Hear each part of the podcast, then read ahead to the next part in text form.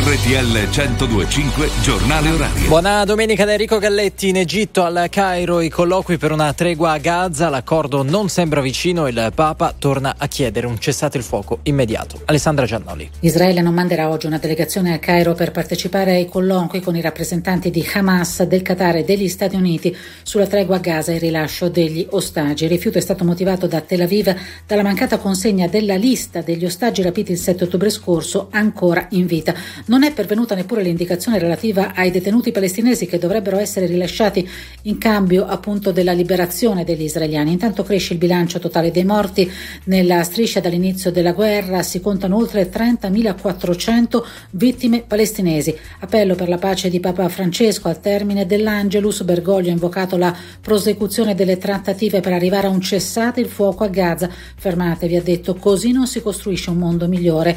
Il disarmo, ha aggiunto, è un dovere morale. Apriamo la pagina sportiva. La Coppa del Mondo di sci. Federica Brignone ha vinto il secondo Super G in Norvegia, una gara caratterizzata da frequenti e lunghe interruzioni per nebbia. Per l'Azzurra è la quarta vittoria stagionale e la venticinquesima in carriera. Diventa così il secondo miglior sciatore italiano di Coppa del Mondo dopo Alberto Tomba con i suoi 50 successi. E sentiamo allora tutta la sua gioia dopo la gara.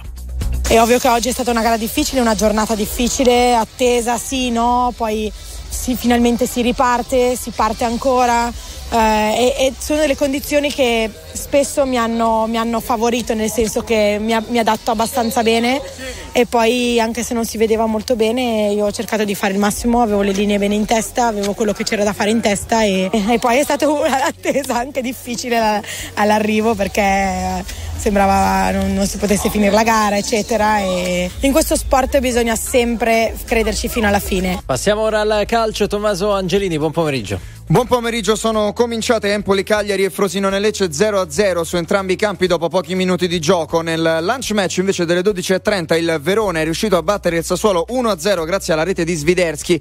Il, gli scaligeri in questo momento di Baroni in classifica sono fuori dalla zona retrocessione con 23 punti al diciassettesimo posto in attesa appunto di cosa farà il Cagliari diciottesimo. Serie A che prosegue poi alle 18 con Atalanta-Bologna alle 20.45 il big match Napoli-Juventus. A te. Grazie, è tutto di abilità.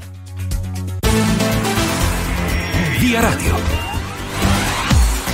Buona giornata e buona domenica da Autostrade per l'Italia e da Antonella De Cesare. Il traffico è scorrevole sulla rete con poche eccezioni. Partiamo dalla A26 dei Trafori dove tra Masone e Ovada in direzione di Gravellona Toce ci sono code per un tamponamento tra due auto. Si viaggia su una sola corsia, naturalmente il nostro personale è già sul posto per prestare i necessari soccorsi. Poi sulla 9 Lainate Chiasso tra Como Centro e Como Monte Olimpino verso la Svizzera ci sono code per lavori di ammodernamento. Vi segnalo poi che sta nevicando sul versante italiano del traforo del Monte Bianco, senza disagi per la circolazione. Viaggiate però solo se equipaggiati di catene a bordo o gomme termiche montate.